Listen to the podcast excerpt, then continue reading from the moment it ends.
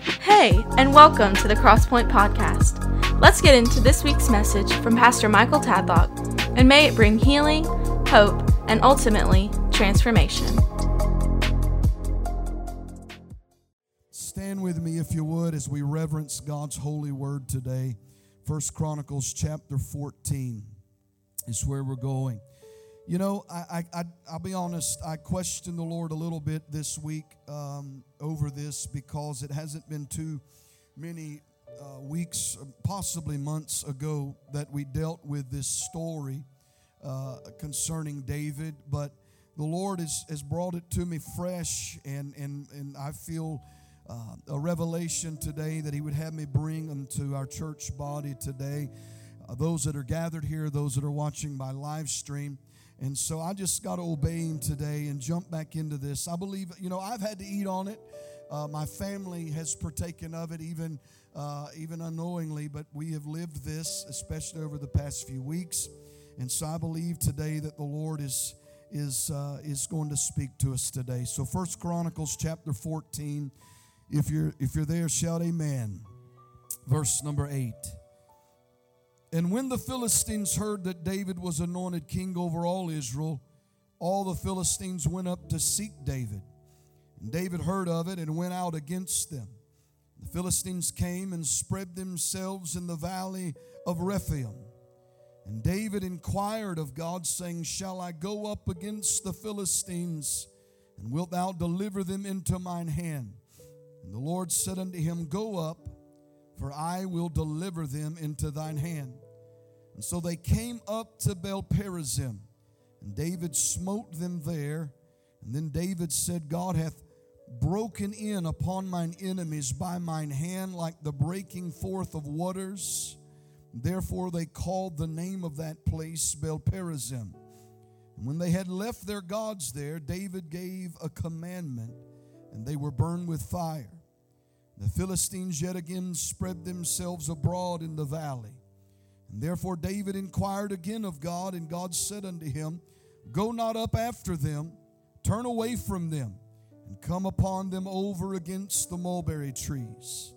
And it shall be when thou shalt hear a sound of going in the tops of the mulberry trees, that then thou shalt go out to battle. For God has gone forth before thee to smite the host of the Philistines. And David therefore did as God commanded, and they smote the host of the Philistines from Gibeon even to Gezer. And the fame of David went out into all the lands, and the Lord brought the fear of him upon all nations. I want you to go back with me to verse number 15. And it shall be when thou shalt hear a sound of going in the top of the mulberry trees, then that then thou shalt go out to battle. For God is gone forth before thee to smite the host of the Philistines.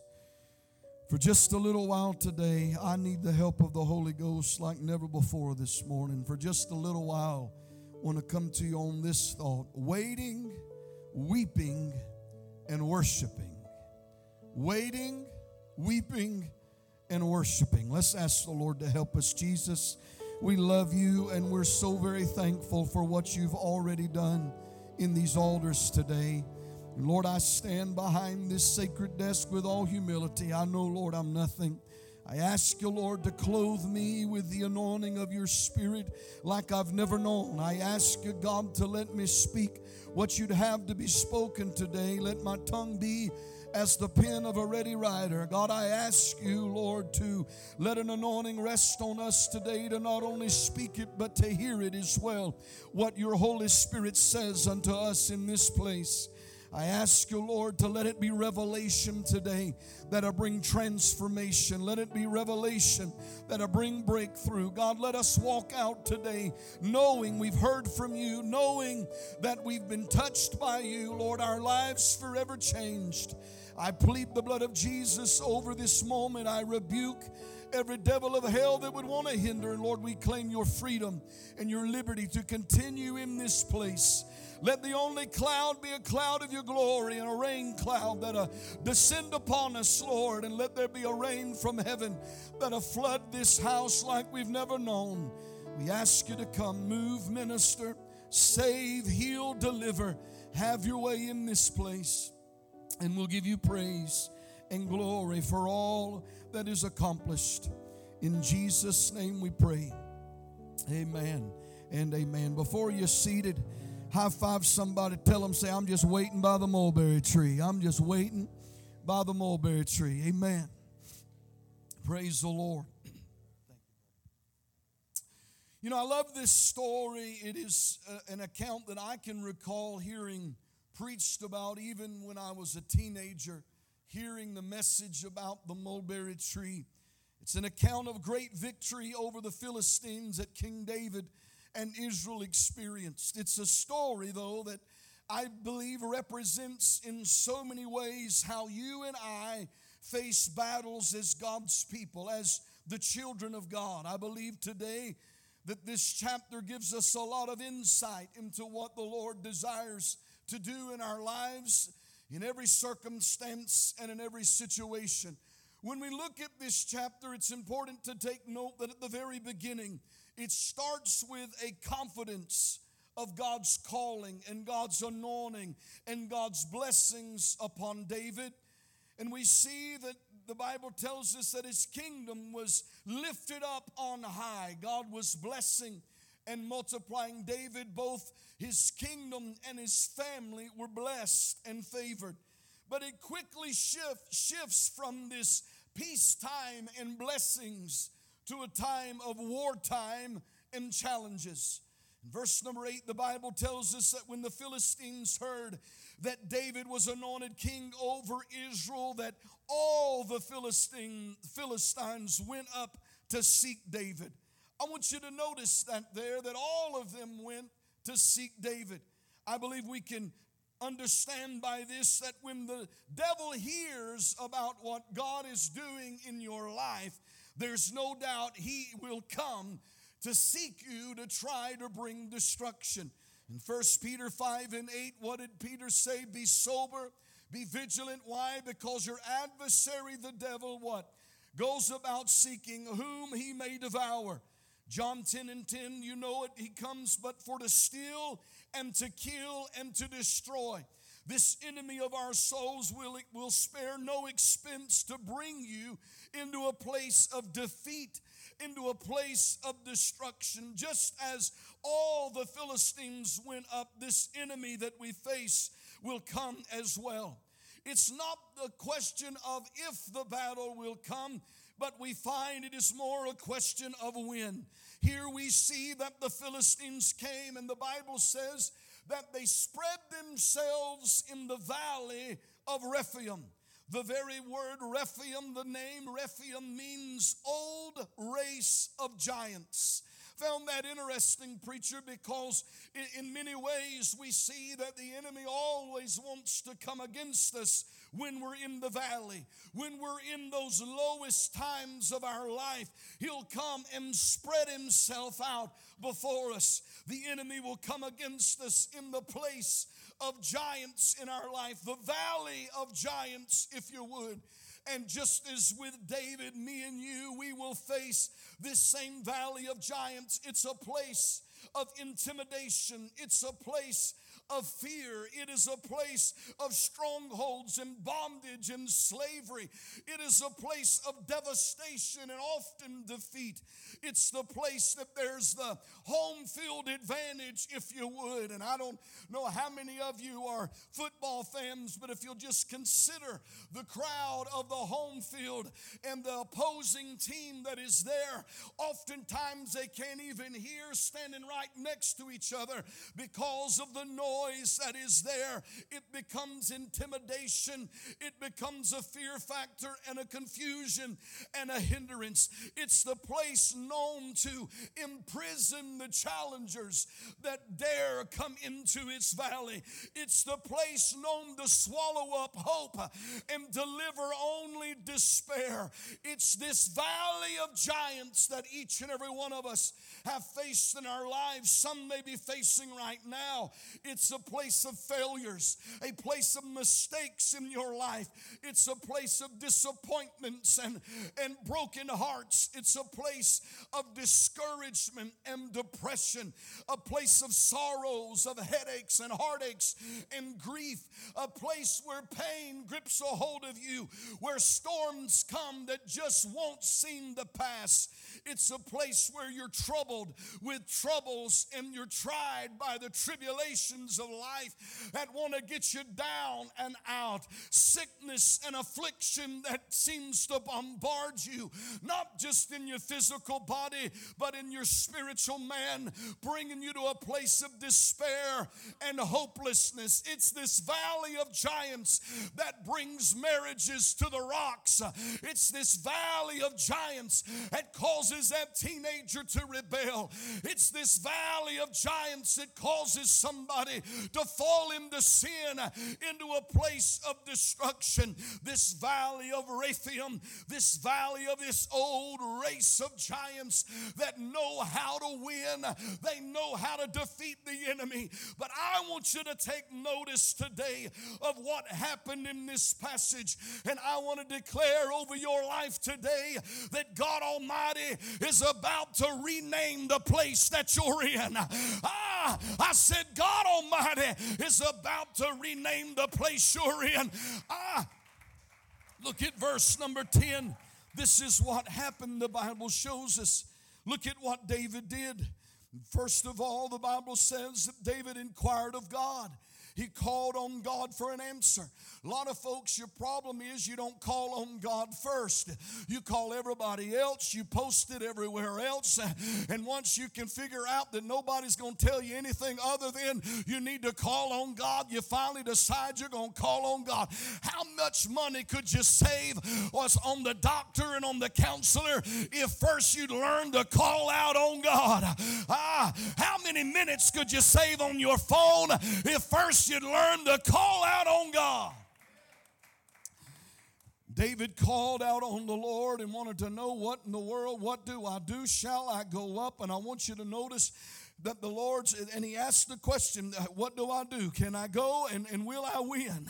And the Lord told David, He said, Go up, for I will deliver them into your hand. In 2 Samuel 5, that particular account of the story in verse 19 said, The Lord said, Go up, for I will doubtless deliver. Hallelujah. How many of you are thankful that we got a God that there is no doubt about it? He is a deliverer. I don't care how how big the devil is you're staring down, there's a God that's bigger than your enemy, and he will doubtless. I want to know is there anybody here today that you know what it is to be in that valley of giants, and God has come through in your life? He's a doubtless deliverer. Ah, see, David called on God for an answer. And then he listened to what he said and he obeyed, and we find that he went up just like the Lord said. See, this is the thing call on God listen and obey what he tells you and then just watch God work. Would you turn to your neighbor and just tell him one time, watch my God work? Woo, come on. Say it little with a little bit of attitude. Watch my God work. Oh, I know the devil's telling you you're going to die in this valley, but I dare you to say, watch my God work. Ah, I know the enemy's told you your marriage is going down, but somebody declared today, watch my God work. Watch my God work. I'm about to get excited. In verse 11, we find that David went up against the Philistines, and the Bible says that he smote them there in the valley of old giants. they renamed the place Baal Perazim. Notice this now, which means the place of breaking forth, or the place of breaches, or in other words, the place of breakthrough. I just want to, mm, I want to know today is there anybody here that I say, you know, I, I might be in this valley. I might be facing this old giant, but I'm not going to let the enemy call it Rephaim anymore. This valley of giants. No, no, no.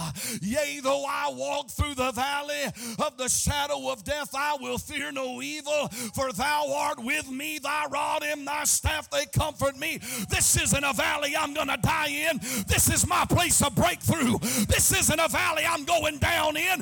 This is where the Lord's about to break forth on my enemies. This is my place of breakthrough. Woo. I like what David said that God hath broken in upon mine enemies by mine hand like the breaking forth of waters. I got to thinking about that. The breaking forth of waters. Water that can't be contained. Waters that can't be stopped. Waters that can't be crossed Ah, like Pharaoh's army uh, in a Red Sea, the breaking forth of waters. How many of you know that our God can't be stopped?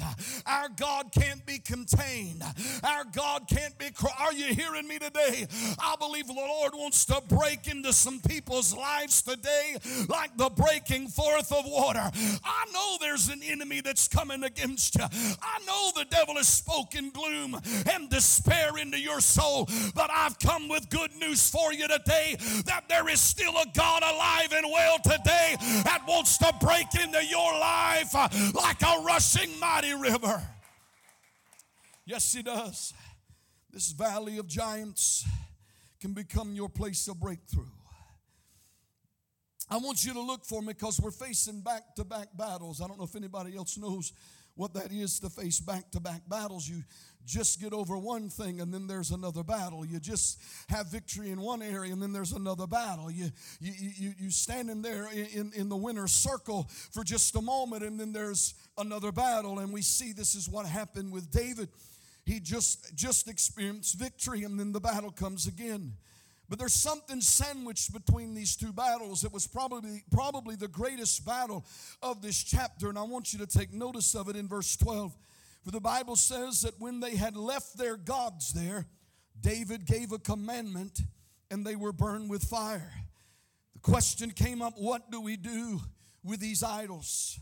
You see, I believe ultimately Satan's desire was for King David. It wasn't total annihilation, if he couldn't destroy him in one swift motion, I believe he'd be satisfied with a slow fade that would be caused by David giving himself over under the idols of the Philistines. And it's the same way in your life today. If Satan can't take you out in the battle, his goal is to take you out by compromise. Once you finish shouting around the altar, once you finished all your social media posts, once you finish testifying and bragging on God, and when you least expect it, you're going to find that there's going to be idols that want to come to your life, and the enemy's going to be determined to take you down with the idols of this world the lust of the eyes, the lust of the flesh, and the pride of life, the works of the flesh, the ways of the world, the religious spirit of the day. You see, David said something. He said, Listen, he, you better burn these idol gods. We're going to get there in a second. But they looked at these idol gods and could have taken them in. Surely some of them were made of gold, some of them were of value. But David made a decision no, we will not bring the idol gods into our camp, burn the idol gods. I believe this is significant today. This isn't a point you're going to want to shout at, but it is a point you need to swallow hard. What the Lord's trying to speak today. We find an account in Joshua 6 and 7 that somewhat relates to this. And I believe possibly David could have learned a lesson from history. For in chapter 6, it tells the story, in the book of Joshua, it tells the story of the great triumph of Jericho how Joshua and the children of Israel had marched seven days around these, these walls that were so tall and wide and this fortified city. And on this they marched once every day around the, the walls but on the seventh day they marched seven times. And on the seventh time they let out a shout. And when they did the walls came falling down. You know the story. They went in and took the city. It was the first great victory of joshua as they begin to conquer canaan land the promised land. But in chapter 7 it tells a story of devastation and tragedy because Joshua and Israel coming off of the heels of this great victory. Now we find that there was another battle that they were facing. And this battle was a place called Ai. AI, literally. A, no, not artificial intelligence. This was a place.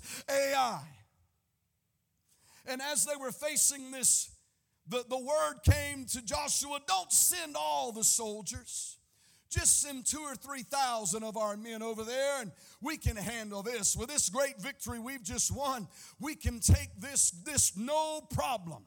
What happened was all of a sudden this self confidence had entered in, that they were able to defeat the armies of Ai, only to find that 36 men would lose their life. And when Joshua heard the story, the Bible says that he rent his clothes and fell to the earth and began to pray uh, and, and call out unto the Lord, only to find that the Lord, the word of the Lord would come that Israel had sinned. Joshua began to search to find out what, what had happened, and it came and boiled down to one man by the name of Achan. You see, Achan, when they had invaded the city, they had been told, Do not partake of the accursed thing. Do not partake of anything. No spoil shall be taken from this city. They were not to partake of it. It's the same way the Lord tells us to come apart and be ye separate, saith the Lord, and touch not the unclean thing, and I will receive you. Call me strange, call me crazy, call me old fashioned, call me whatever you want to call me, but I'm still one that believes in holiness. I'm still one that believes in righteousness. I'm still one that believes believes in sanctification, that a Christian ought to look like a Christian, act like a Christian, talk like a Christian, live like a Christian. Problem with so many churches and so many so called Christians is they look more like the world and a juke joint than they do anything like the bride of Christ. Can I tell you today? Thank God for the breakthrough, but you better know the greatest breakthrough in your life isn't going to be what you can post on social media. It's what happens in the privacy of your home, it's what happens when nobody else is looking, when nobody else is watching. It's who you are when nobody else is around. That's where the devil wants to get you. Achan took, he confessed it and said, I took the garments, they were beautiful. I took the garments, I took of their money, I took of the silver, I took of the gold. Because of that, destruction followed. See, David had to have known. David was labeled in Scripture as a man, what? After God's own heart. David had his failures. David made mistakes. David sinned with Bathsheba, and David paid the consequence. But here we find in this place that David had enough wisdom to know that I'm not going to win this battle and then die because of these idol gods. God send a revival to the church again today. Let it start at Cross Point, and it's not about show and it's not about entertainment. It's about a people falling on their face before a holy God. God, send a revival again. Help me, Lord. David had one response to the idol gods. You know what it was? Burn them. Burn them. Somebody say fire. Ooh, tell your neighbor fire. Ah, can I tell you what our response must be? First of all, let me say this what can wash away my sins? Nothing but the blood of Jesus. But do you know what? I'll burn up the chaff in your life. Do you know what? I'll burn up those things that don't need to be there. It's what we what what Matthew 3 and uh, 12 says. John the Baptist said, I indeed baptize you with water under repentance, but there's one coming after me who's mightier than I, whose shoes I'm not worthy to bear, and he shall baptize you with the Holy Ghost and with fire. Can I tell you what we need? We need a little Holy Ghost fire Ah, I said we need a little genuine Holy Ghost fire. I'm not talking about that kind of strange fire. Folks can shout around the altar, get loud in church, and leave out here and live like the devil. I'm talking about a genuine fire of the Holy Ghost. And when He moves and falls in your life, things begin to change. You get your mouth cleaned up, your mind cleaned up, your life cleaned up, your phone cleaned up, your house cleaned up, your marriage is right, your children are living right. What's happening? There's a Holy Ghost fire that's falling in my life. I know not everybody wants Holy Ghost fire, well, then you don't want to be here because we're after Holy Ghost pandemonium fire. I'm talking about where God falls in the place and people's lives are changed. Mm. That's my introduction. You see, after he burn up the idols, verse 13, and the Philistines yet again spread themselves abroad in the valley. Here we go again.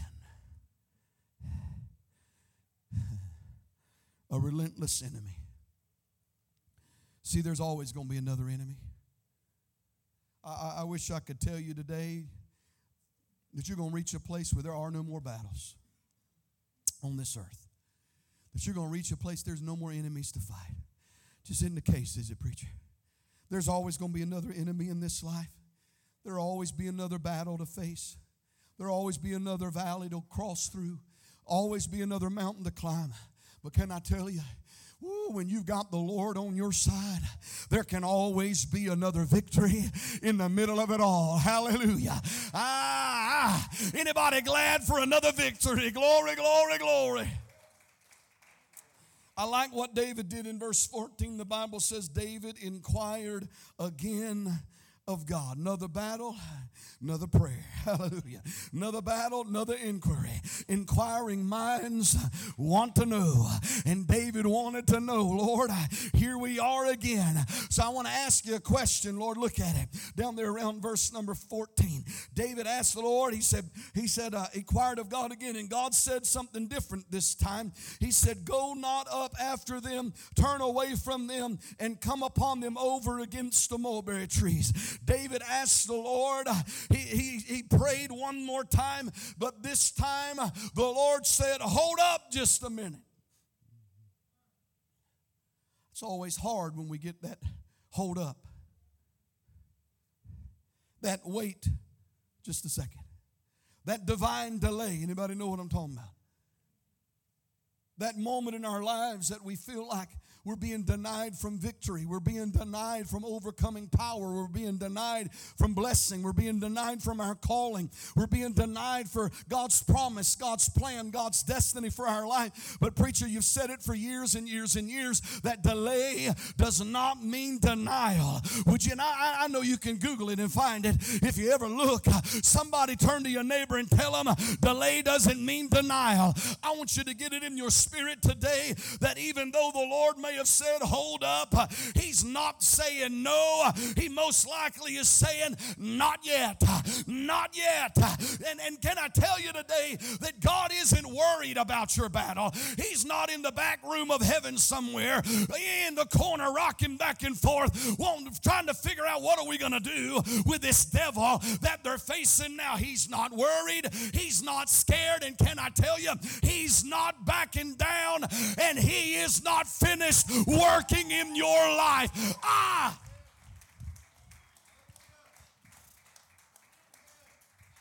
Hold up just a minute. In 2 Samuel 5, the account, the Lord told him, fetch a compass behind them. In other words, he was saying, get into position. Get into position. Why? Because there's a plan. Get into position for the plan to work. Get into position. It's God's plan. If you're working out your plan, get ready for destruction. But if you're standing and waiting on God's plan, get ready because victory is just over the horizon.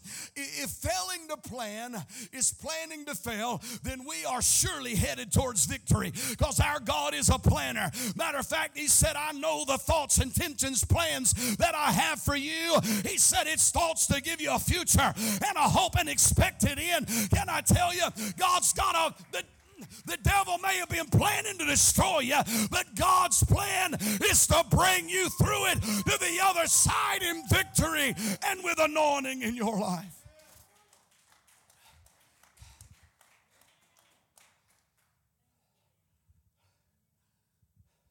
God's got a plan. Well, I'm sitting in a mess right now. I'm glad to know he's got a, he's got a plan. He, he, he specializes in a mess. He specializes in the broken pieces. What looks like a puzzle to us is God still working his plan. It's hard sometimes for us to see the big picture because all we can focus on is the missing part. But can I tell you, God is working his plan in your life. Even though he has said, hold up, he's getting you into position. He told David to fetch a compass behind him, get into position. It's the Holy Ghost strategy that is always the best. It's learning to hear what the Spirit is saying, and I'll get to that in a minute. But he told him to get to the mulberry tree. You see, the mulberry tree, that very, those words in the Hebrew is, is the Hebrew word baka, which means weeping. It references also in the book of Psalms the valley of Baca, the valley of weeping but it was believed to be the balsam tree. The interesting thing about the balsam tree is that when it is cut, it drips a sap.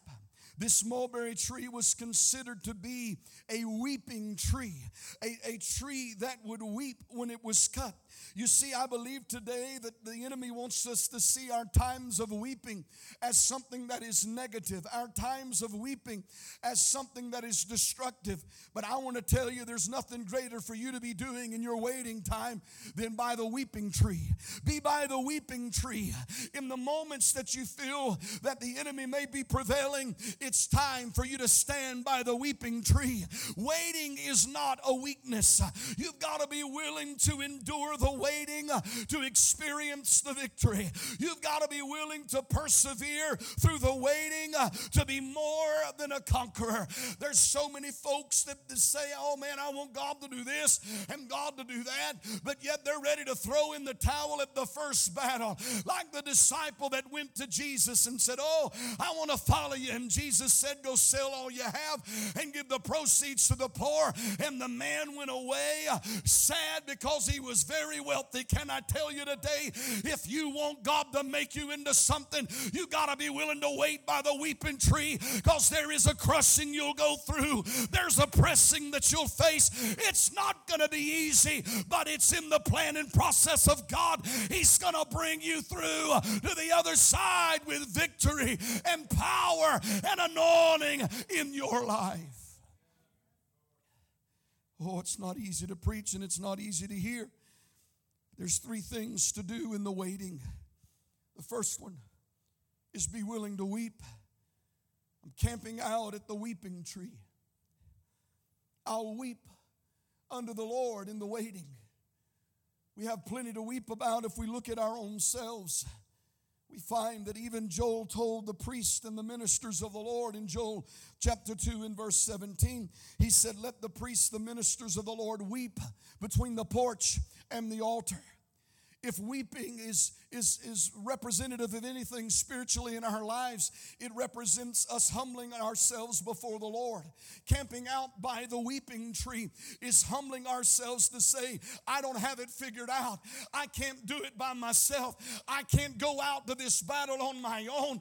I need my God to be with me. It's a humility in our lives. In First Peter 5 and 6, Peter said, Humble yourselves, therefore, under the mighty hand of God that that he may exalt you in due time. David didn't say, well, we, we defeated them one time, boys. We're going to take them on again. He went back to the Lord and said, What do I do? And the Lord said, Wait, son. Go stand by that mulberry tree. Humble yourself and know that I'm going to go out before you. Break yourself open. Weep before the Lord. Listen, don't think my weeping is a weakness or a sign of defeat. The old saying is leaking eyes keeps a head from swelling. Weeping is something in our lives, it's us falling on our face before the Lord. I'm convinced that we don't weep enough as children of God. That we're not, we're not moved by the condition of our families, our friends, our world, our society, our cities and communities. Oh, how should we should be so much more on our face, weeping unto the Lord, believing Him to bring a victory. Oh, can I tell you that the cost is great? Oh, the cost is great. And though we're weighed in the balance, may we not be found wanting because God wants to do great things in your life. But you've got to be willing to humble yourself before the Lord. Friend, you keep doing what you're doing and you're going to make a mess of it. Keep trying to do it the way you're doing it and you're going to end up in devastation and destruction. But if you'll humble, humble yourself before the mighty hand of God, He's going to exalt exalt you in the middle of it all. And on the other side, folks will want to know how'd you make it through it. And you can tell them not by myself, but by the strength of the Lord, because greater is He that is in me and He that is in the world. Uh, weeping. We stand the tallest when we're on our knees or on our face before the Lord. David talked about how frail we are. Job was a man of such grief, yet wept before the Lord. We find not only do we weep in the waiting, but we must choose to worship in the waiting. I don't have any scripture in this passage to back up this thought, but I know, I believe, because of who David was, he was a worshiper. I have to, he may not have chimed out in, in a loud song, but I have to believe standing there under that, that mulberry tree, under that balsam shrub, standing there under that weeping tree, there had to have been something that swelled up inside of David.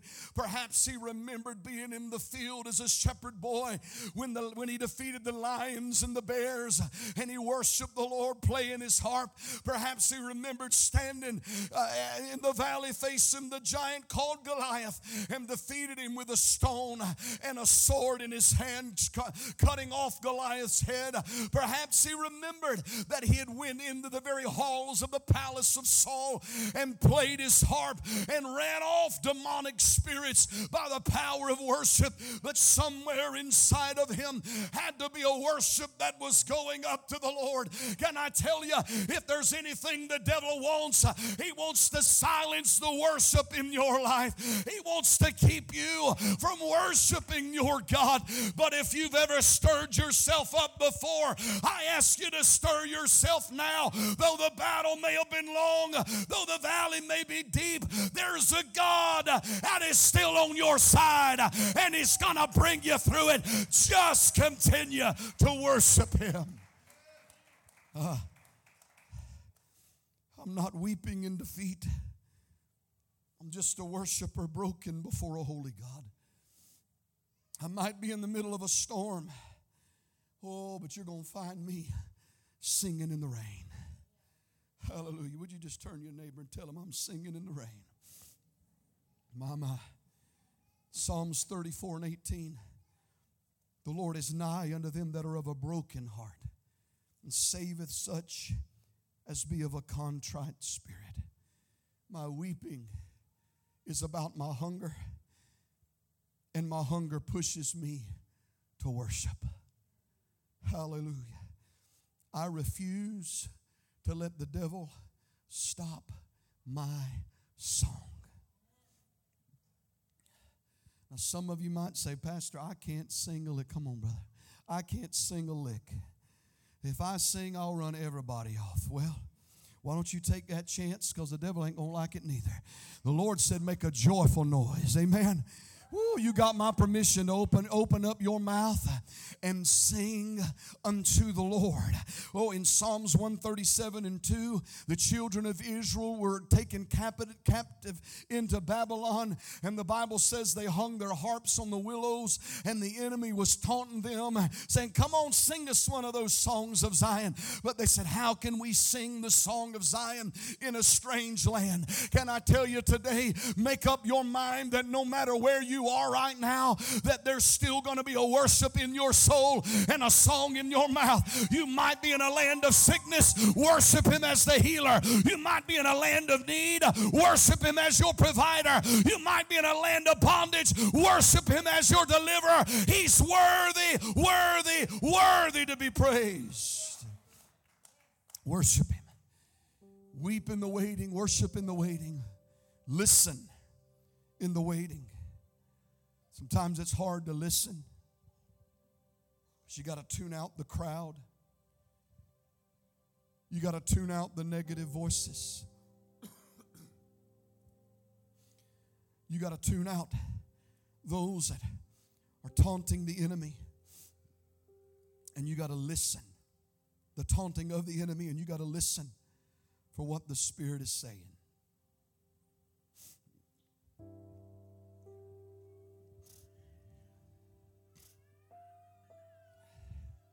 Tune out the crowd. Tune out that voice of the enemy. But listen to what the Holy Spirit's saying, Fausti. Verse 15, it says, And it shall be when you hear. It shall be. It will be. This is going to happen when you hear. Matthew 11 and 15, Revelation 2 and 7, Jesus said these words He that hath an ear, let him hear. Sometimes, you know what, you, you just don't know what to do. You can't see it, you can't feel it.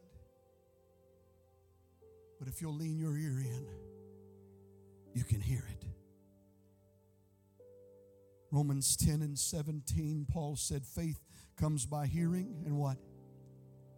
Hearing by the word of God.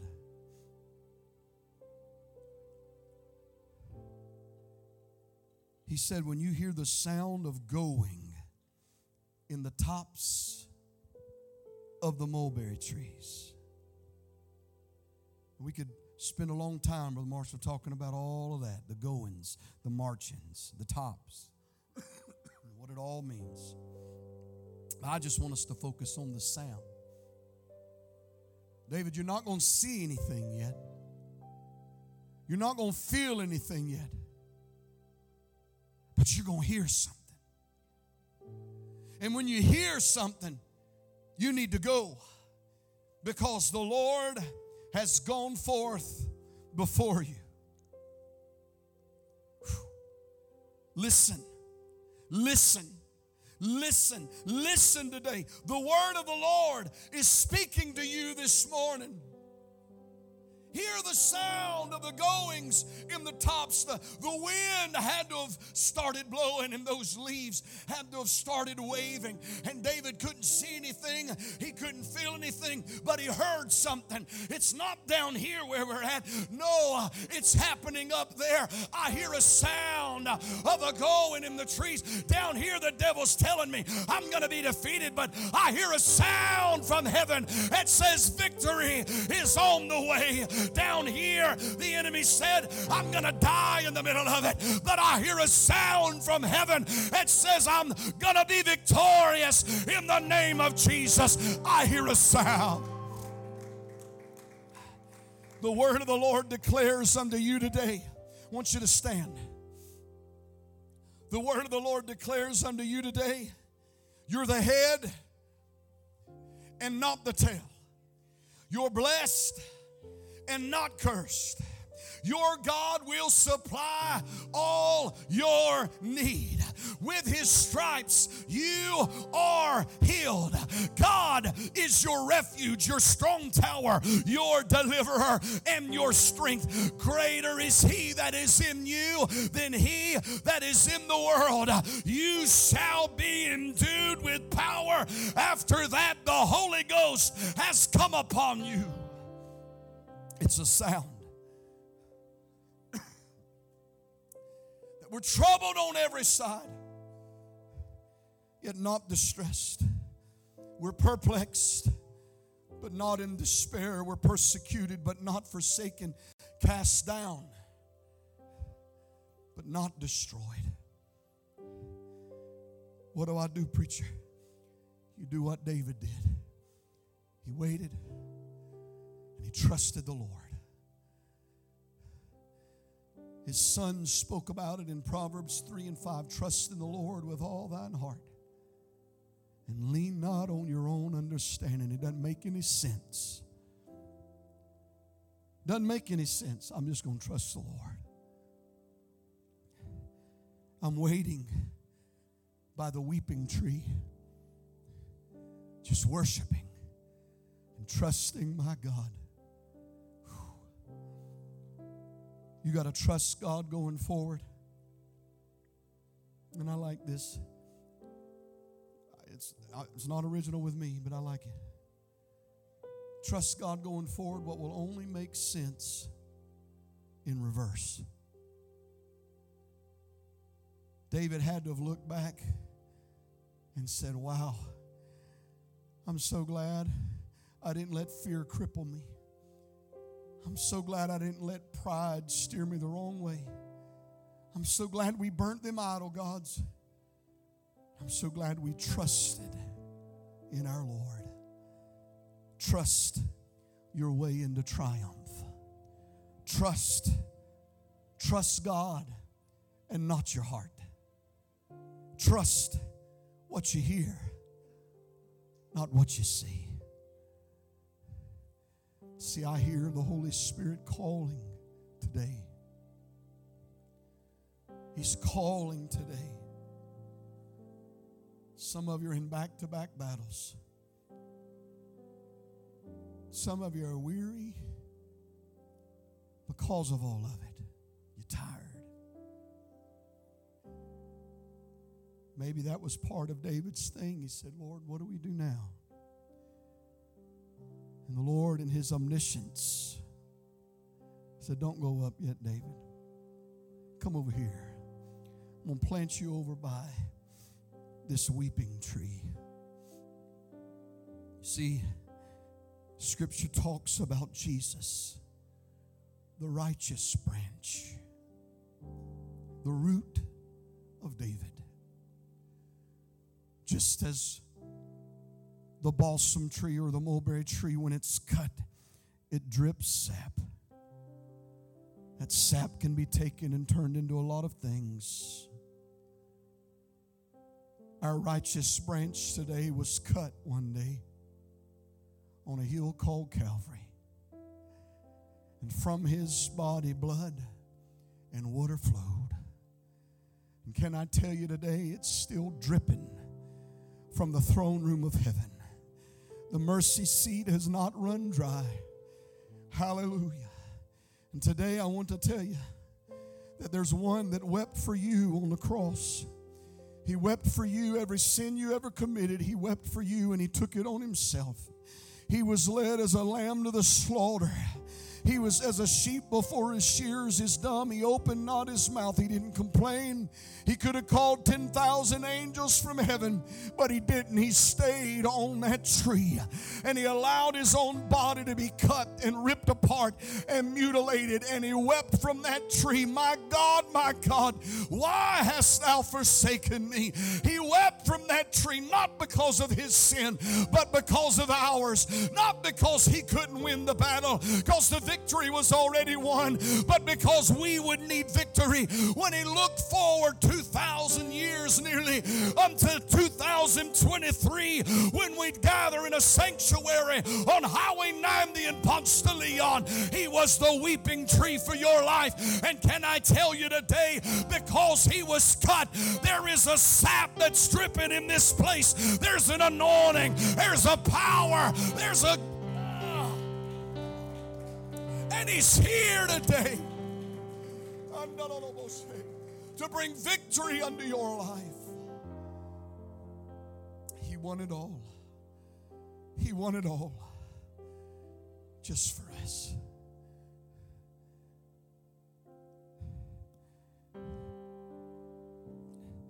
So, what do I do, preacher?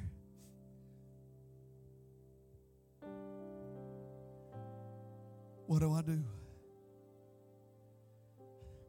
I trust in God, my Savior, the one who can never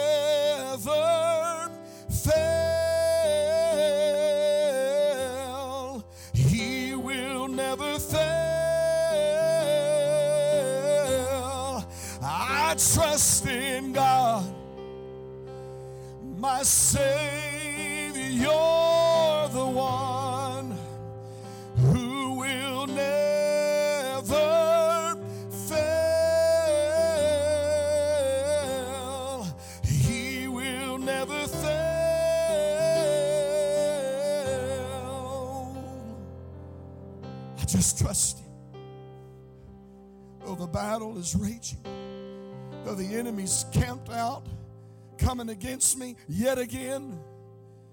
It seems like I can't catch a break. Seems like things just won't get better. Inside, I'm ready to throw in the towel and quit. What am I going to do? I'm going to trust in God. Oh, in the waiting for this to turn around, I'm going to camp out by the cross that weeping tree.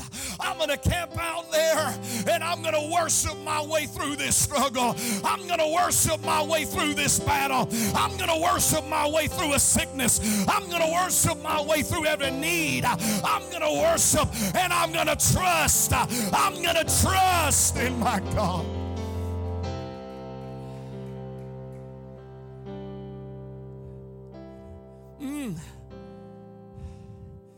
What are we going to do, preach? I'll tell you, we're going to we're going to seek the Lord right here. Because when we seek Him, you know what? We find Him. The Lord gave us a real easy way to remember it. He gave us gave us an acronym. A S K. Ask. Ask and you shall receive. Seek and you will find. Knock and it shall be opened. I'm going to ask Him to come today and work inside of me. I'm going to seek Him until I find Him. And I'm going to knock, knock, knock on heaven's door with my worship, with my hunger, with my praise until heaven moves in my life. I'm going to seek Him. I'm going to cry out. I'm not going to walk out that door like I walked in. If you're lost today, and if you were to die today, you know you would split hell wide open. You are not ready to go into eternity. What are you going to do with this moment?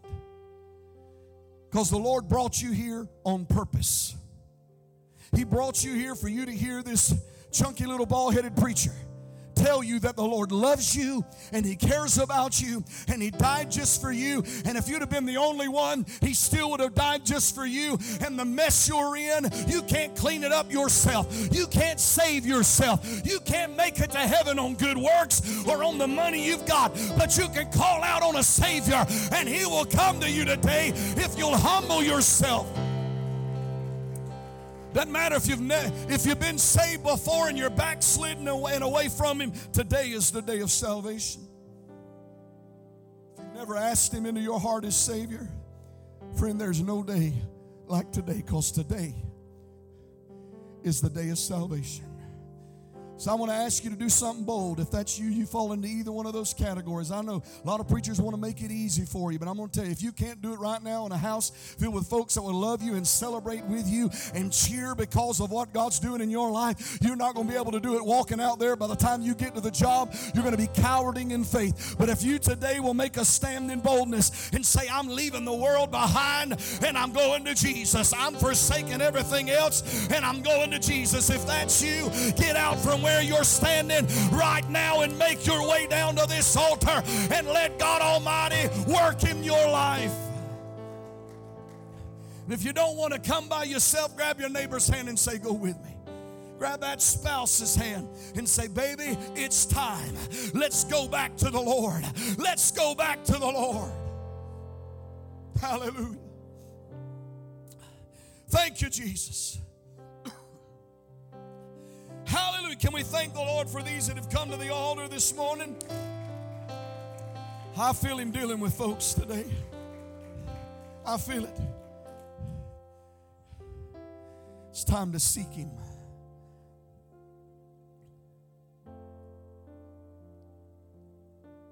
Because I sought the Lord and He heard and He answered.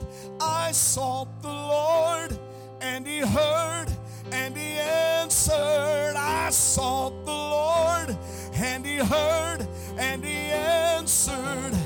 That's why I trust him. That's why I trust him. I sought the Lord, and he heard, and he answered.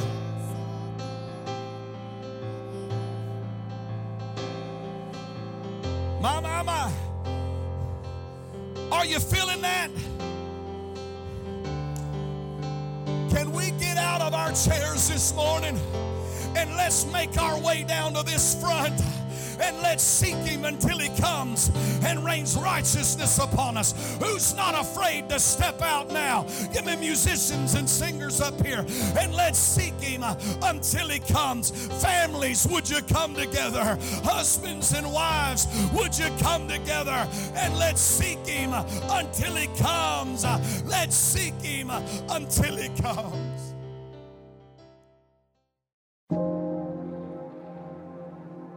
Thanks for joining us. If you haven't already, hit the subscribe button and leave us a review.